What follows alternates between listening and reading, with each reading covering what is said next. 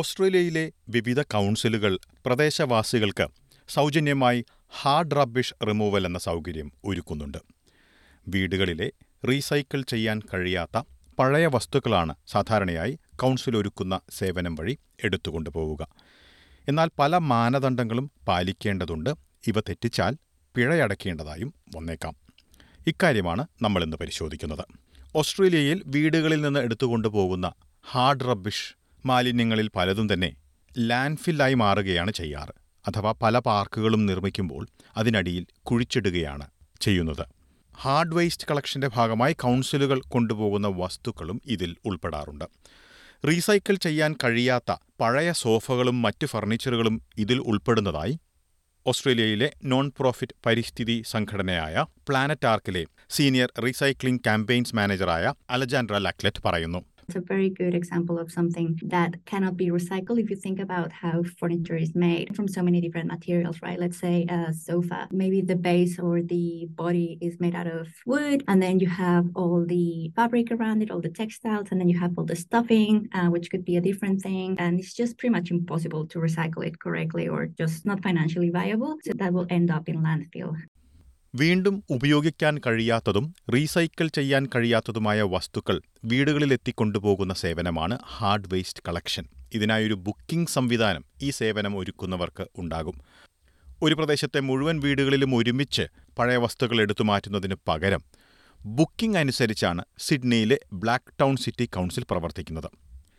പല കൗൺസിലുകളിലും ഒരു പ്രത്യേക സമയത്ത് എല്ലാ വീടുകളിലുമായി ഹാർഡ് വേസ്റ്റ് കളക്ഷൻ നടത്തുന്നുണ്ടെങ്കിലും ഓൺലൈനോ ഫോൺ വഴിയോ ആയുള്ള ബുക്കിംഗ് വഴിയാണ് ബ്ലാക്ക് ടൗൺ സിറ്റി കൗൺസിലിലെ സേവനം ഒരുക്കുന്നതെന്ന് കൗൺസിലിന്റെ പ്രൊജക്ട്സ് ആൻഡ് സിസ്റ്റം ഓഫീസറായ മരിയ ഹോൺറോഗിയാനിസ് ചൂണ്ടിക്കാട്ടുന്നു.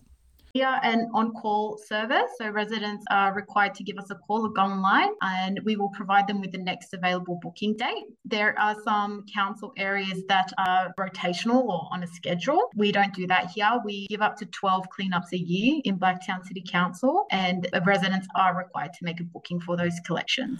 ഓരോ കൗൺസിലിലും വീടിന് പുറത്ത് ഹാർഡ് വേസ്റ്റ് വയ്ക്കുന്നത് സംബന്ധിച്ചുള്ള പ്രത്യേകമായ നിബന്ധനകളുണ്ടാകും എത്രമാത്രം വയ്ക്കാം എന്തെല്ലാം വയ്ക്കാം ഏതെല്ലാം രീതികളിൽ വയ്ക്കണം ഇതെല്ലാം അറിഞ്ഞിരിക്കേണ്ടതുണ്ട്.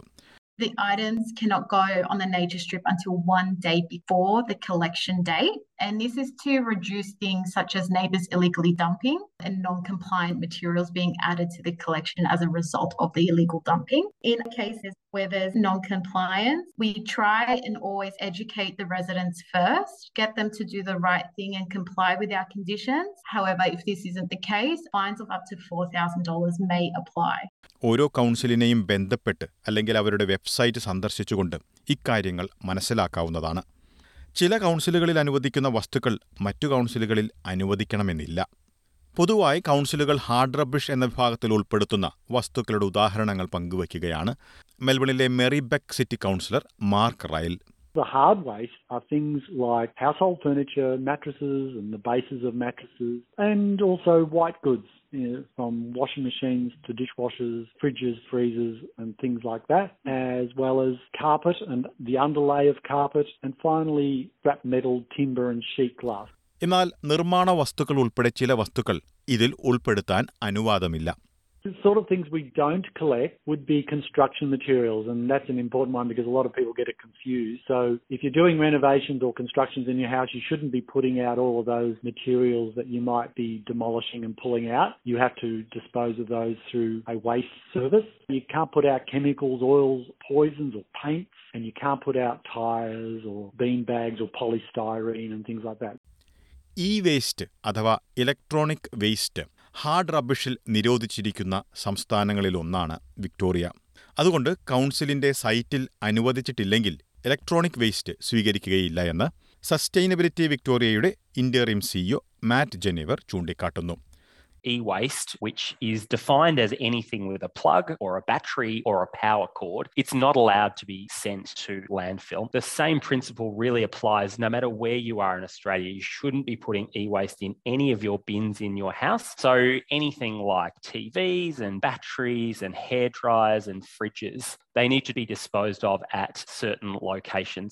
Electronic waste സ്വീകരിക്കുന്ന ഇടങ്ങൾ അറിയാൻ കൗൺസിലിന്റെ ട്രാൻസ്ഫർ സ്റ്റേഷനുകളുമായി ബന്ധപ്പെടുന്നത് സഹായിക്കുമെന്നും ജെനവർ ചൂണ്ടിക്കാട്ടുന്നുണ്ട്. പെയിന്റ് ഹാർഡ് റബ്ബിഷിൽ സാധാരണ അനുവദിക്കുന്നതല്ല. ഇതിനായി പെയിന്റ് ബാക്ക് എന്ന ദേശീയതലത്തിൽ പ്രവർത്തിക്കുന്ന സംവിധാനം ഉപയോഗിക്കാവുന്നതാണ്. ഇതുവഴി നദികളിലും മണ്ണിനടിയിലും പെയിന്റും അനുബന്ധ വസ്തുക്കളും എത്തുന്നത് തടയാൻ കഴിയും. രാസപദാർത്ഥങ്ങൾ ഉൾപ്പെടെ അപകടകരമായ വസ്തുക്കൾ കളയുന്നതിനായി സംസ്ഥാനങ്ങൾ പ്രത്യേക പരിശീലന പരിപാടികൾ സൗജന്യമായി നടത്താറുണ്ട്. ഇത്തരത്തിൽ അപകടസാധ്യതയുള്ള വസ്തുക്കൾ മറ്റുള്ളവയിൽ നിന്ന് മാറ്റി സുരക്ഷിതമായി കളയുന്നത് ഓരോരുത്തരുടെയും ഉത്തരവാദിത്വത്തിൽ ഉൾപ്പെടുന്നതായി ജനേവർ ചൂണ്ടിക്കാട്ടി Chemicals like cleaners, bleach, even nail polish removal can be hazardous. Things like insect sprays, pesticides, any fuel, any gas canisters, they're all hazardous products and definitely shouldn't be put in your bin. And even more importantly, should be never tipped down your drain. They need to go to a special disposal point. ഇതിനു പുറമെ വീടുകൾക്ക് മുൻപിൽ hard റബ്ബിഷായി വെച്ചിരിക്കുന്ന വസ്തുക്കൾ എടുത്തുകൊണ്ടുപോകുന്നതും അപകടകരമാകാമെന്ന് അധികൃതർ ചൂണ്ടിക്കാട്ടുന്നുണ്ട്. പല കൗൺസിലുകളും ഇതിനെ നിരുത്സാഹപ്പെടുത്തുന്നു. ചില കൗൺസിലുകൾ ഇത് ചെയ്യുന്നവർക്കെതിരെ പിഴയും ഈടാക്കാറുണ്ട്. ഇക്കാരണത്താൽ ഓരോ കൗൺസിലിനെയും ബന്ധപ്പെട്ട് നിബന്ധനകൾ അറിയേണ്ടതുണ്ട്. അതേസമയം സുരക്ഷിതമായ രീതിയിൽ വസ്തുക്കൾ എടുക്കുന്നത് പ്രോത്സാഹിപ്പിക്കുന്നവരുമുണ്ട്. സുരക്ഷിതമായ വസ്തുക്കളുടെ ഫോട്ടോയും മറ്റും ഓൺലൈനായി ഹാർഡ് റബിഷ് റെസ്ക്യൂ ഗ്രൂപ്പ് എന്ന സംഘടന പ്രസിദ്ധീകരിക്കാറുണ്ട് ഇത്തരത്തിലൊരു പരിശോധന നടത്തിയതിനു ശേഷം ഇവയെടുക്കുന്നതിൽ തെറ്റില്ല എന്നാണ് കൗൺസിലർ റൈലി ചൂണ്ടിക്കാട്ടുന്നത് If you're picking up something, it's really incumbent on you to check that it is safe to reuse, particularly if it's an electrical item, and you need to get it checked or repaired. And in fact, we are really encouraging people to repair things. We also still encourage people to do that sharing and the reusing. And you can do a lot of online services on social media and so on where you can actually put products up and you know, it might be a really good piece of furniture that you don't want to put into a waste system. You just want it to be reused.